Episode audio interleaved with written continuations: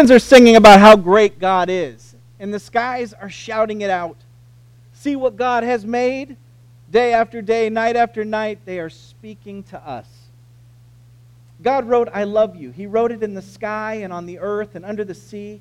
He wrote his message everywhere because God created everything in his world to reflect him just like a mirror, to show us what he is like, to help us know him personally, and to make our hearts sing. The way kittens chase their tails, the way red poppies grow wild, the way a dolphin swims.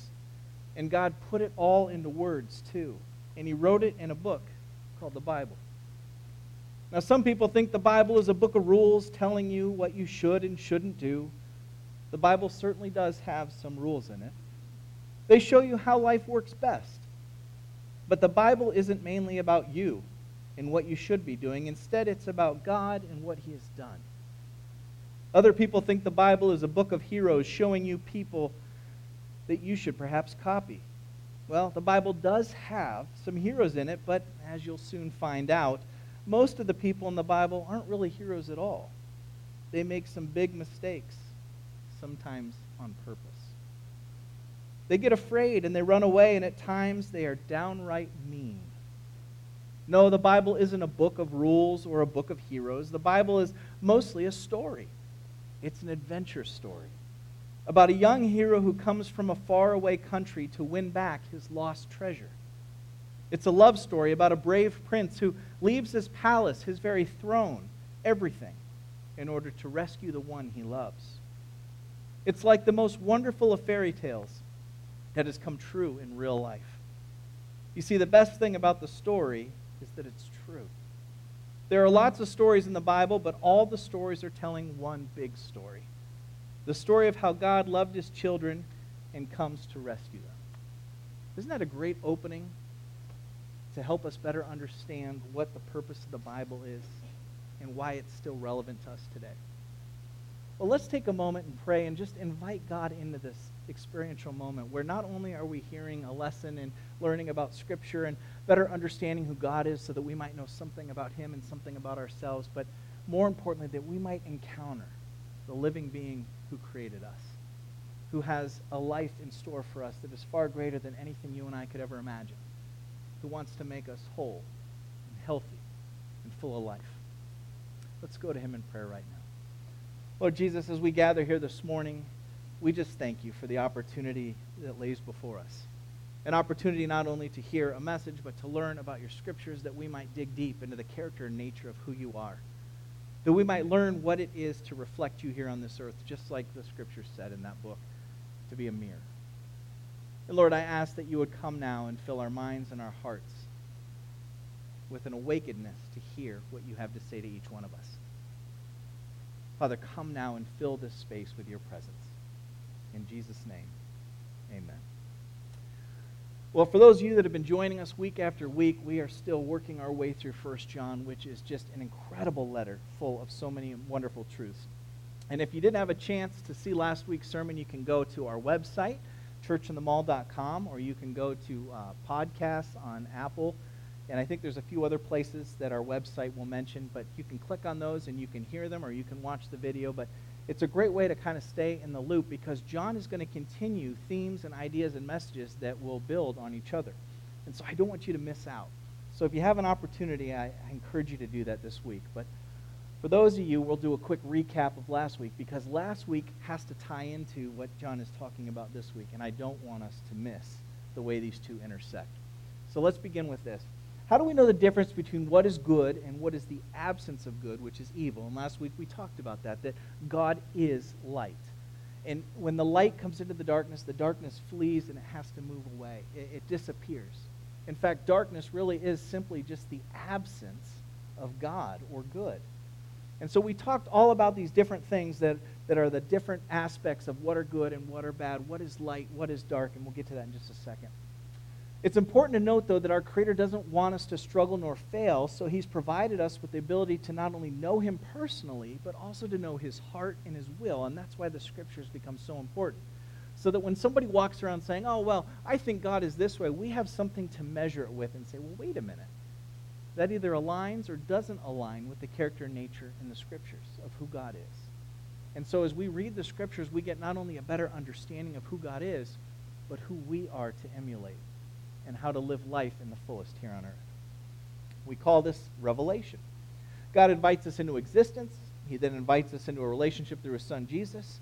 He invites us into knowing his heart and his will and to allow the Holy Spirit to come and live within us. And I love the scripture terminology because it says the Holy Spirit then comes in tabernacles with us, or takes up a dwelling inside of us, so that now God is not only just a thought or an image, but he has become connected to who and what we are as his creation.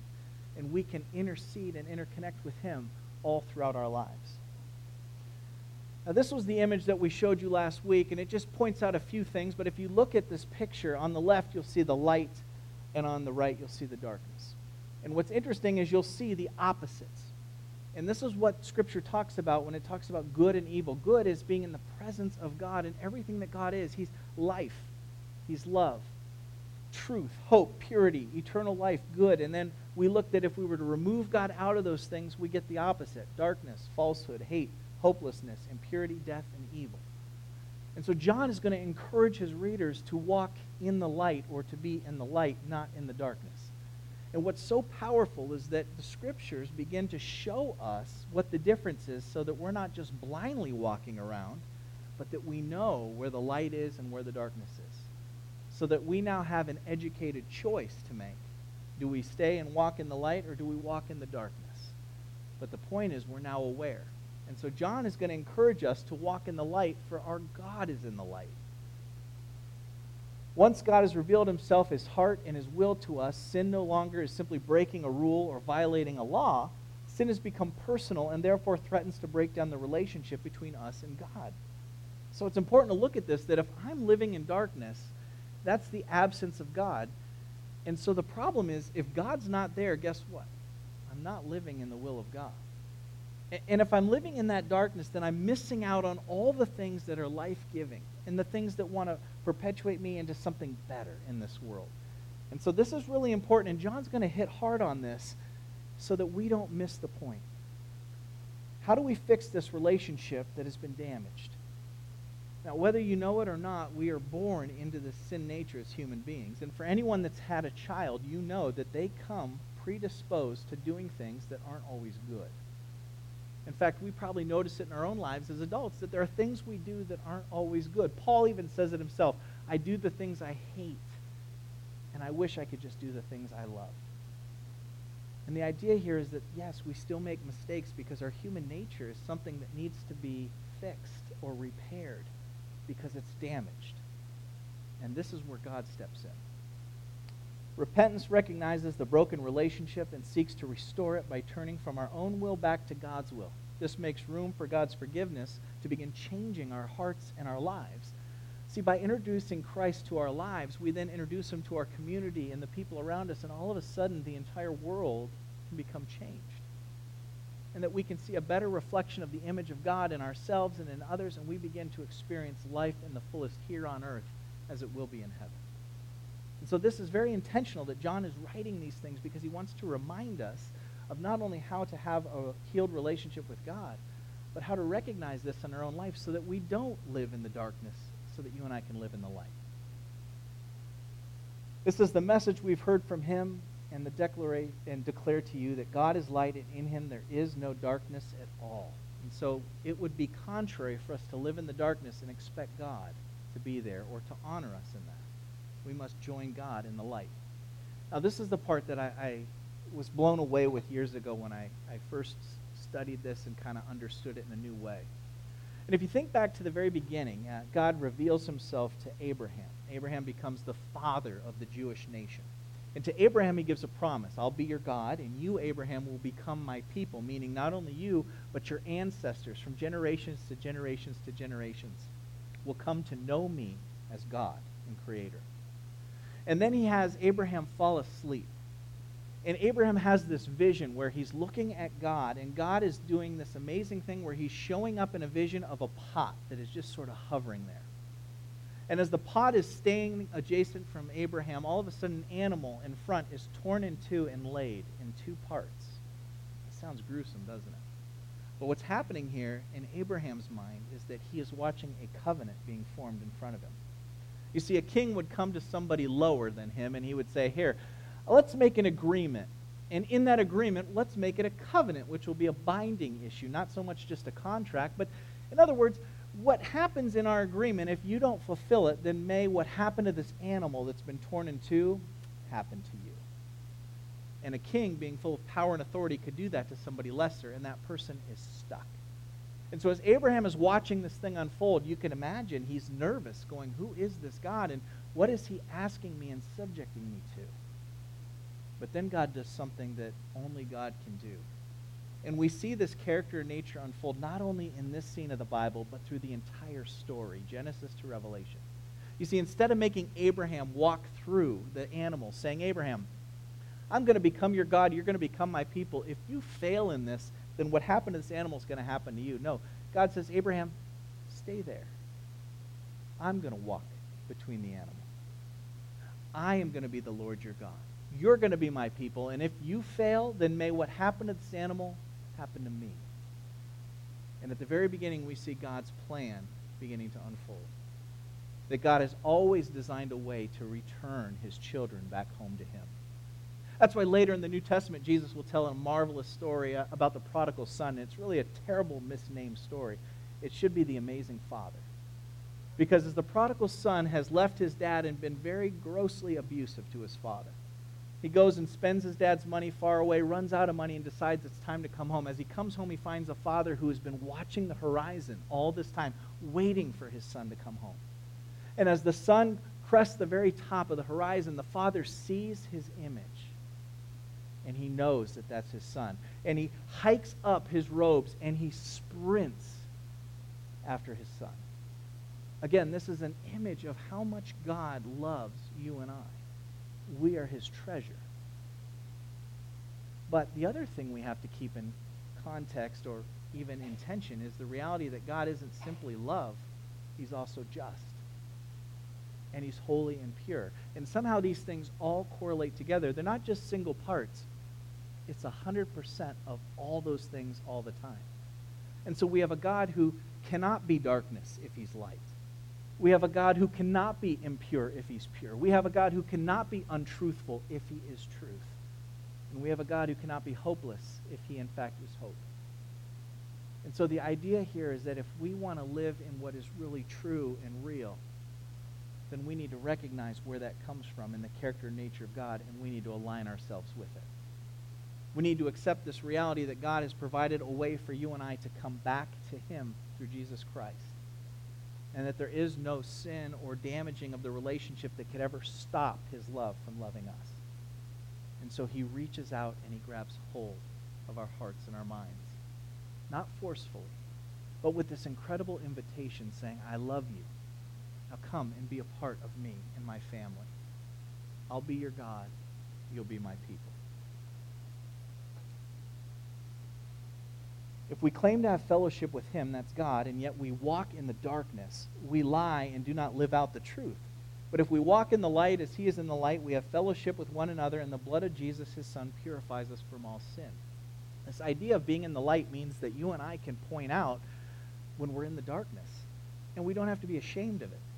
We can actually go to God and to one another and say, boy, you know, the other day I made this comment or I acted in this way or I thought this thought that really is more dark than light, and I'm really sorry for it. That's the repentant piece. And I want to turn from that, and so first I want to apologize, and then I want to try to make it right.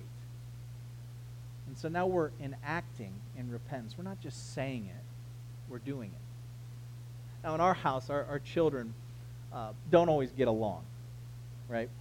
And I love when my wife will say, all right, you guys need to sit down. You need to say you're sorry. And if you ever watch it unfold, it's hard not to laugh. I have to go in the other room because they'll go, sorry. Well, you're not really sorry. You're just appeasing mom. And so this isn't lip service. This is an action. So this is, hey, I am so sorry that I hurt your feelings.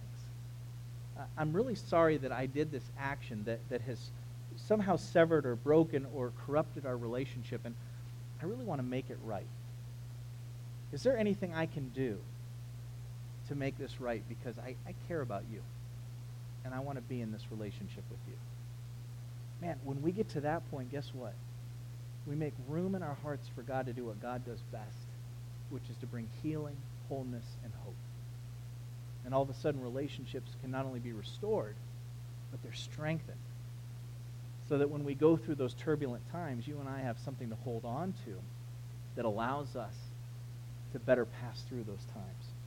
So I love what John is saying here. He's saying, look, we're having fellowship with God and with one another, and it's important that we understand these concepts. But if we claim to be without sin, meaning there's no fault in me, we deceive ourselves and the truth is not in us. If we confess our sins, God is faithful and just and will forgive us our sins and purify us from all unrighteousness. If we claim we've not sinned, we make him out to be a liar, and his word is not in us. So you can stand in the dark and pretend to be in the light, but it's pretty obvious that you're in the dark. And vice versa, if you're in the light, it's pretty obvious that you're in the light, and we can see that there's no darkness in you.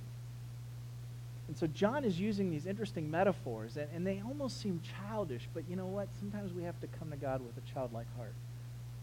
And he's making sense out of some really challenging things that are facing this community that are still true today in our everyday communities. I love what he says here. My dear children, I write this to you so that you will not sin or break the relationship with God or each other. But if anyone does sin, he has an advocate with the Father. That person is Jesus Christ, the righteous one. He's the atoning sacrifice. That means restoring the relationship between God and humanity. Remember the pot going through the animal with Abraham? It's God saying, I'm going to send my very own son to restore and heal what was broken. Your job is to accept it and to step into it.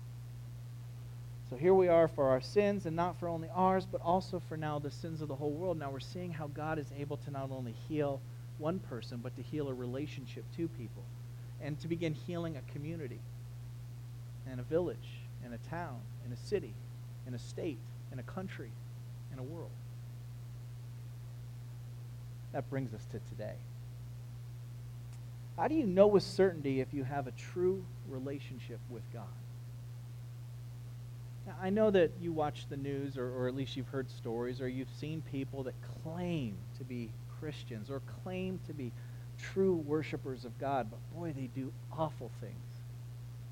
And it makes us question, how do we know with certainty if they have a true relationship with God? Or maybe you've looked at your own life and said, how do I know with certainty that I have a relationship with God? And if something were to happen in my life, I would have that rock to stand upon or that eternal life to hold on to. And so we're left pondering those questions, and John doesn't want us to ponder those. He wants to answer them. We know that we have come to know him, that's God, if we keep his commands. Whoever says, I know him, but does not do what he commands, well, that person is a liar. But does not do what he commands, and the truth is not in that person. But if anyone obeys his word, that's love, which in Greek is agape. We're going to get to more on that in just a minute. For God is truly made complete in them. This is how we know or recognize that we are in him. Whoever claims to live in him must live as Jesus did. So this is why when you and I see other people stand up and say, oh, you know what, I love God, and yeah, I know I'm cheating on my wife. Yeah, I cheat on my taxes. I don't take care of my kids. I really don't care about anyone but myself. Boy, I love Jesus. And we go, no, bro, you're in the dark. You missed it. Now, I'm not saying you can't know Jesus. I'm just saying what John is saying is that you're calling God a liar. Because God is not in those things. God is in the truth. God is in the purity. God is in the light. And so what I love about this idea here is that when we talk about keeping God's commands, we're talking about how to live our lives well. Now, I told you last week a story about my son. I'm going to tell you another one because he's not here and I can get away with it. So I'm showing my son, how to use different tools. And, sometimes I let him just do it and mess it all up because it's just a great way to learn. Sometimes it's really expensive to do that, and so I tell him this is how I want it done and this is why. And like a typical 15-year-old boy, I got this, Dad, I know. Yeah, he's got zero experience, but he's got this. And sure enough, it gets goofed up. And I'll say, son, this is why. I know, Dad, I know it. Son, This is why we do it a certain way. And God is doing the same thing with his commands. He's not trying to rob you of anything in this world. He's trying to give you something that's better. He doesn't want you to have to figure it out on your own, stumbling through the darkness, tripping over everything, making mistakes, costly mistakes. He wants to flat out show you this is how to live in the light. And so when we look at his commands, it's not just rules, it's not just expectations, it's here's how to have a life that's full. And then God allows us the opportunity to choose that or not. That's amazing to me. Because if I were God, I would say, hey, this is how it's going to be, buddy. Do it. But God doesn't. He says, look, this is the best way. This is the way I designed it. I made you for it. Now, I love you so much, I'm going to let you choose. And if you're like me, you know, we probably get it right sometimes. But a lot of times, I get it wrong. So I love what he says here. You know, we can't live in the darkness claiming light, because that shows God to be a liar. It makes us a liar because God is in the light. All right, those Greek words, that agape, it's important that we pause for a minute and we kind of understand the meaning of these words. Now, here in America, English, we use the word love for all sorts of things. We go, oh, man, I love my wife. And we go, oh, okay, he loves his wife. Man, I love tacos. Oh, that's interesting. He loves tacos. I love my truck. Okay, I love my dog, you know, and it's all these funny words, and we can understand in our culture looking at what the noun is. Oh, well, we know he loves his wife, and he loves his tacos, and he loves his truck, but he's probably not romantic with the tacos and truck because that's weird, so he's probably more romantic with his wife. So we can understand that. But in the Greek culture, they wanted everything to be crystal clear. And so they would use words like phileo, which means brotherly love. That means, hey, friend, hey, I love you, bro. They would use words like eros, which is the erotic love. Oh, this is my spouse, my wife, my husband. Storge, which is love between family members. And so when they would use these words, people knew exactly what they were talking about before they ever got to the noun. We would just know. But then there's a special word, agape.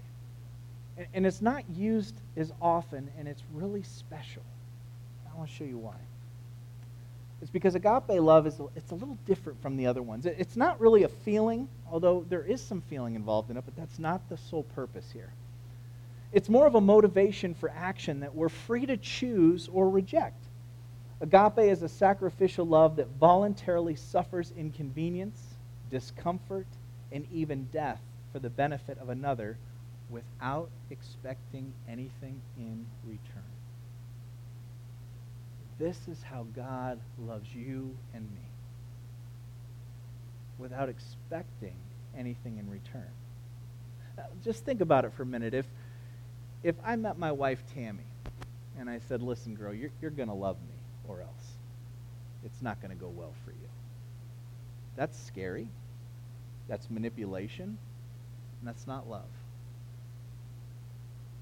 And so if God were to do that to us, can you imagine? That would be scary. Manipulation, not love. So it's not do my commands or else. It's these are my commands because I want to give you the very best. Look, I already know you're going to mess this up. And so I've already got a contingency plan. My son Jesus is going to restore that relationship. And I'm asking you to choose, not to reject me, but to choose to step into the light with me. And so love, when it's given a choice, can mean something special. That's why when two people stand at the altar and they look at one another and they say, I choose you above everyone else to spend my life with. That's really a special vow, isn't it? Because you can choose anything you want, but you're choosing that person. And then to say, I choose you in sickness and in health. I choose you for richer or for poorer. I choose you even when our children are going crazy. I choose you even when we haven't had a date night in over a year. I choose you. And so love is more than just a feeling. It becomes this incredible action of self-sacrifice, knowing full well that you may not get back anything in return. And so when you see this word agape, you need to know that this is special and unique. So we're called to agape love through Christ's example. And here's a great one Paul writes for us in Ephesians. He says, therefore be imitators of God, be beloved children, and walk in love as Christ loved us and gave himself up for us, a fragrant offering and sacrifice to God.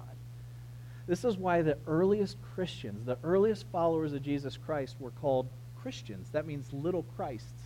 Because as they go about their lives and days, people would say, man, you're different. Boy, you act kind of like that guy Jesus that was here telling us how to live our lives. And boy, you do a lot like him. You're a little Jesus. What a compliment. That you actually are showing the image of God here on this earth. We're called to agapo, now it's a verb, God, our neighbor, and even our enemies. Ooh, this is where it starts to get hard, right? Sure, it's easy to love God, and neighbor's not too bad. That means somebody that I have some sort of relationship with. Usually it's friendly. Enemies, ooh, this is where it gets difficult. This is anybody that disagrees with you, maybe lives a different lifestyle than you, maybe chooses different things to enjoy in life than you do. Maybe they have different views and beliefs. You know, we all have these people in our lives, and we're supposed to agapo them, love them without condition. We're not to agapo, though, money, darkness, or others' approval. And the reason is because those things live in the darkness. Now, John is saying this because he knows that this particular culture understands that it's hard to be a human being in this world. It's so much easier to live our lives trying to please others and trying to find our own importance in things or prestige or titles. And so John's saying, look, don't miss the mark here. Those things are all good, but they're not the end-all, be-all. Our goal is to love God, agape, and to love others, agape. And we do that because God first loved us, agape. And so we're going to imitate that love he gave us on others. He demonstrated it for you by giving his own son. Now you demonstrate it for others by giving your own life. Well, now the rubber is meeting the road. He continues, dear friends, I'm not writing you a new command, but really an old one, which you've had since the beginning. And he's right. From the very beginning, we've watched this unfold. Remember the story I just told you about Abraham.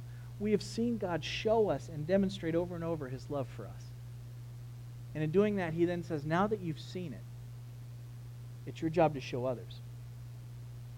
The old command is the message that you've always heard. Yet I'm writing you a new command. Its truth is seen in him and in you because the darkness is passing and the true light is already shining. You see, before we walked in darkness, we didn't know the difference. So, of course, we're in the darkness. But now that we know the difference, we have a choice. You know, I remember when Tammy and I were first married and we were learning each other's quirks. And, boy, she's going to be mad about this, but I'm going to do it anyway. She would spit her toothpaste in the sink and not wash it down. And I would lose my mind. Lose my mind. And she would look at me like, what's your problem? And I would look at her going, you're my problem. Now, this is what's interesting. When I told her that it bothered me, that it just wasn't right, you know what she did? She said, boy, I'm sorry. I'll make sure I wash it down next time. I'm sorry I did that. And now she washes it down, and it's no big deal. You know, I grew up where I always left the toilet seat up because it was just me. No big deal. And then she explained that in the middle of the night she comes into the bathroom in the dark and she would fall in.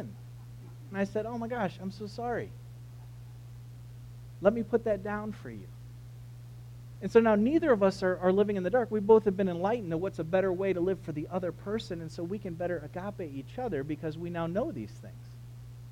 Now, do we have a choice? Sure, she can leave it in the sink and I can leave the seat up. Sometimes we do, just to get back at each other. But we don't have to. We've now been enlightened. And so in the same way, John is saying, guys, you know the difference. Not only do the scriptures state it, God has demonstrated it, and now you have the Holy Spirit inside of you that resonates, and you know when you're in the dark and when you're in the light. So live in the light. It's already shining. God is already at work.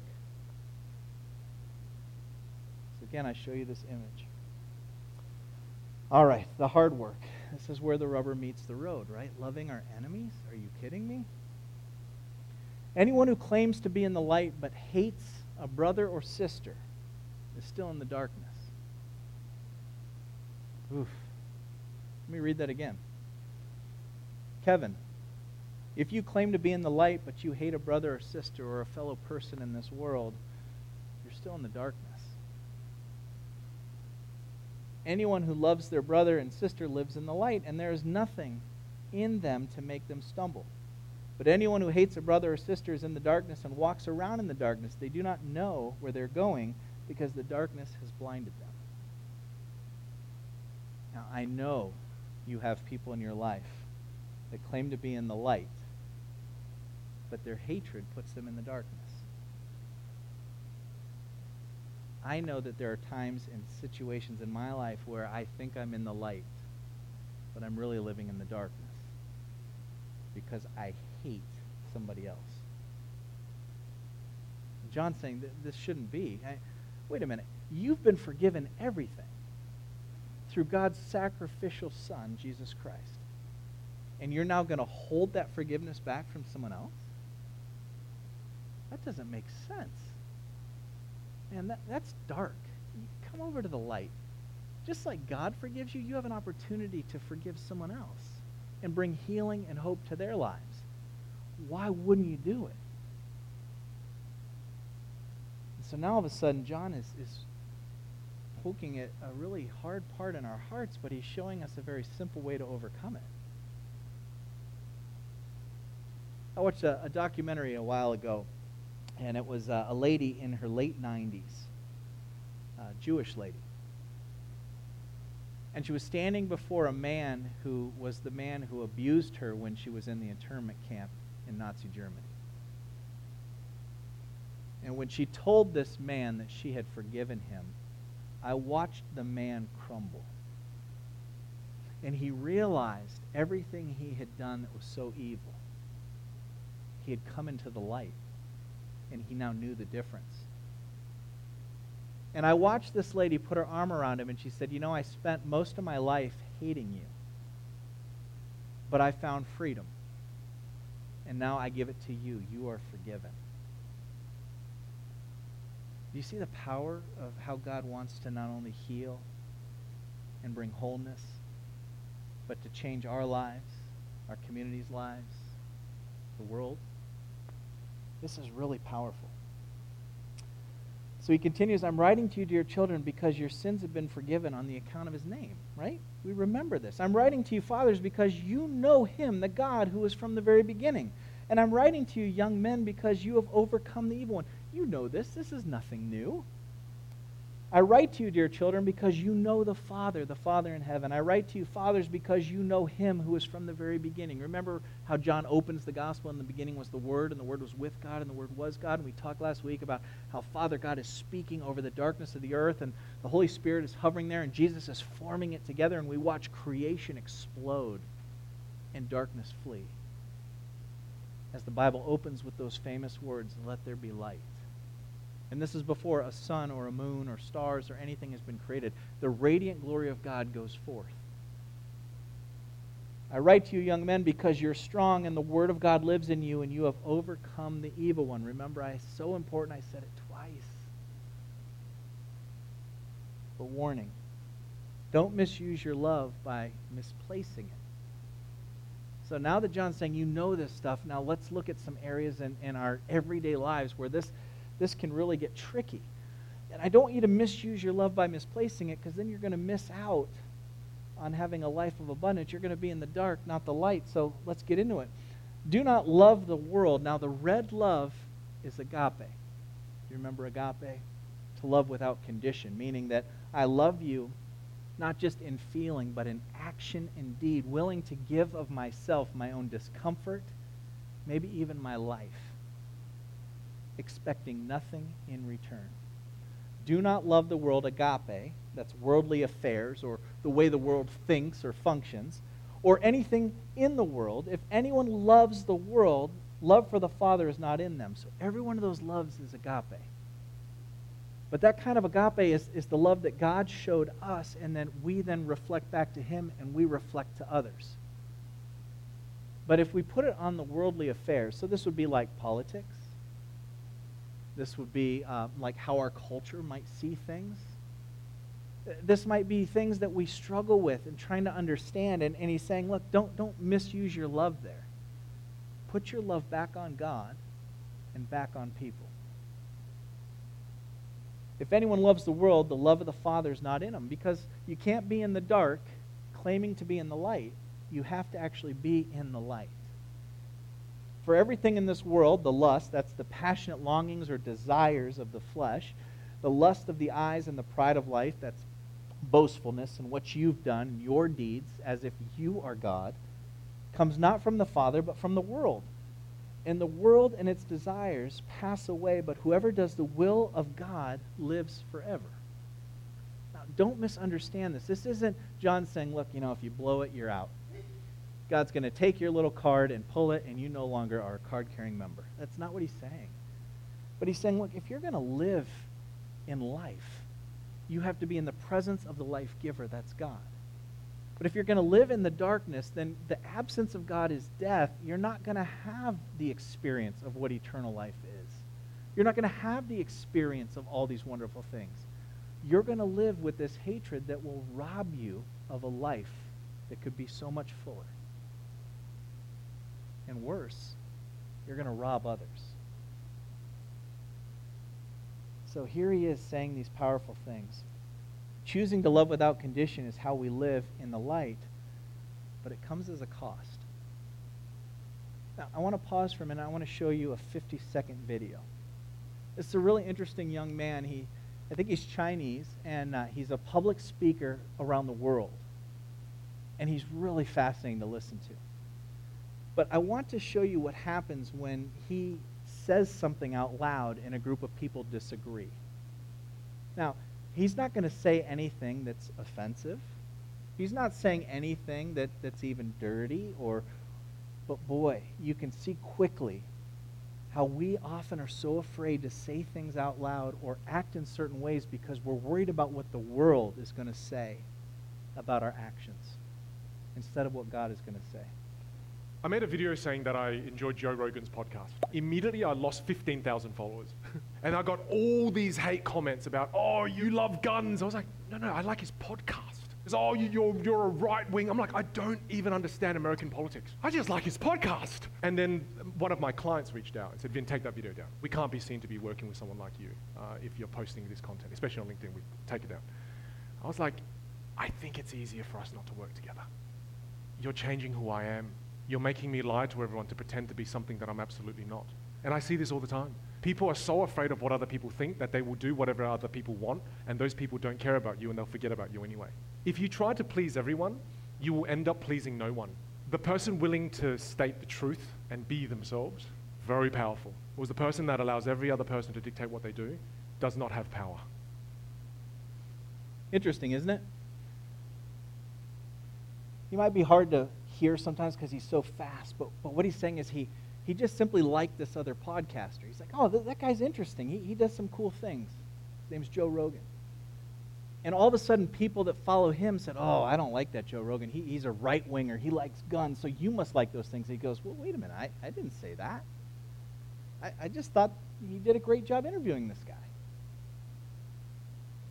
We do the same thing in this world. Do you notice? I mean, heaven forbid you were to say you're a Republican or a Democrat and people all of a sudden assume things about you.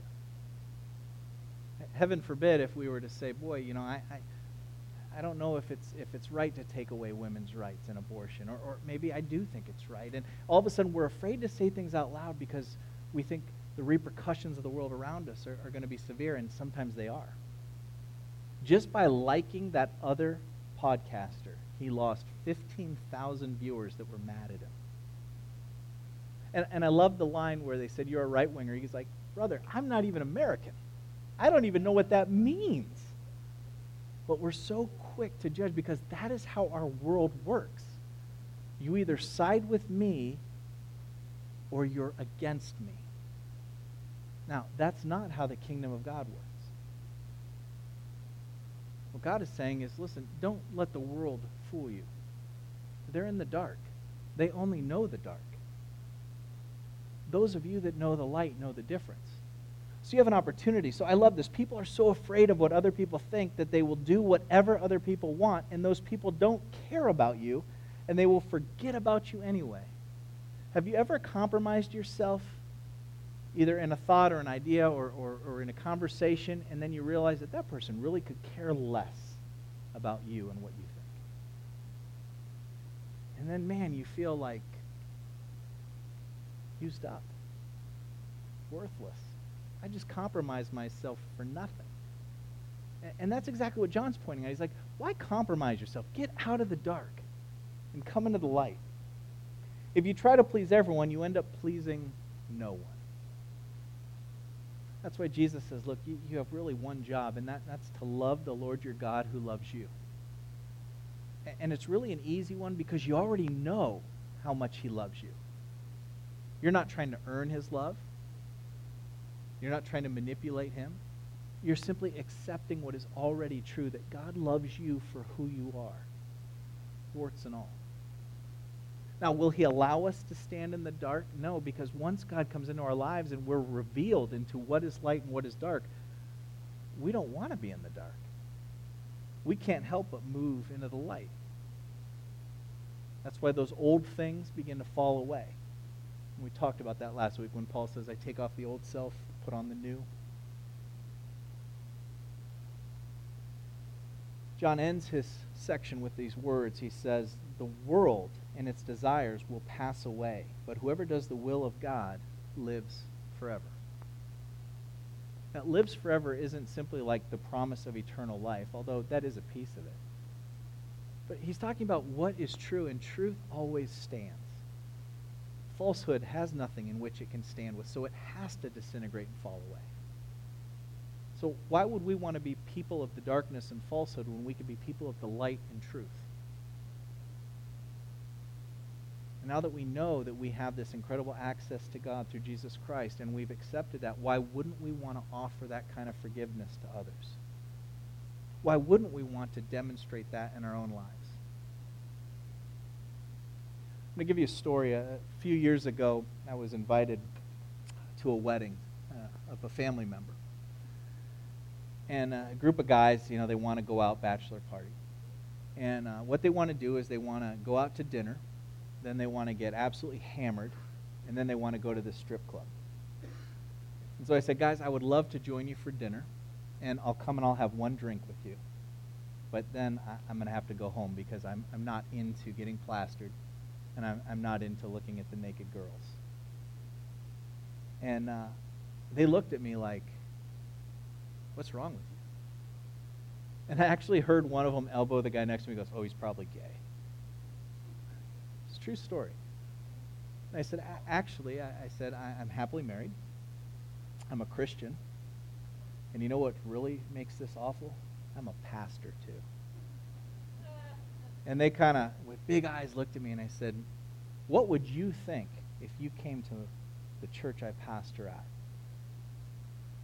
on Sunday morning knowing that Saturday night I was boozing my head off and going to the strip clubs? And you know what one of them said? He goes, you're right. Do you know that guy decided not to go out that night? I never asked him not to go out. I just said, this is what I'm going to do. By the end of, I said we do dinner and one drink. By the end of that, there was 7 of us that went out and left the rest of the group.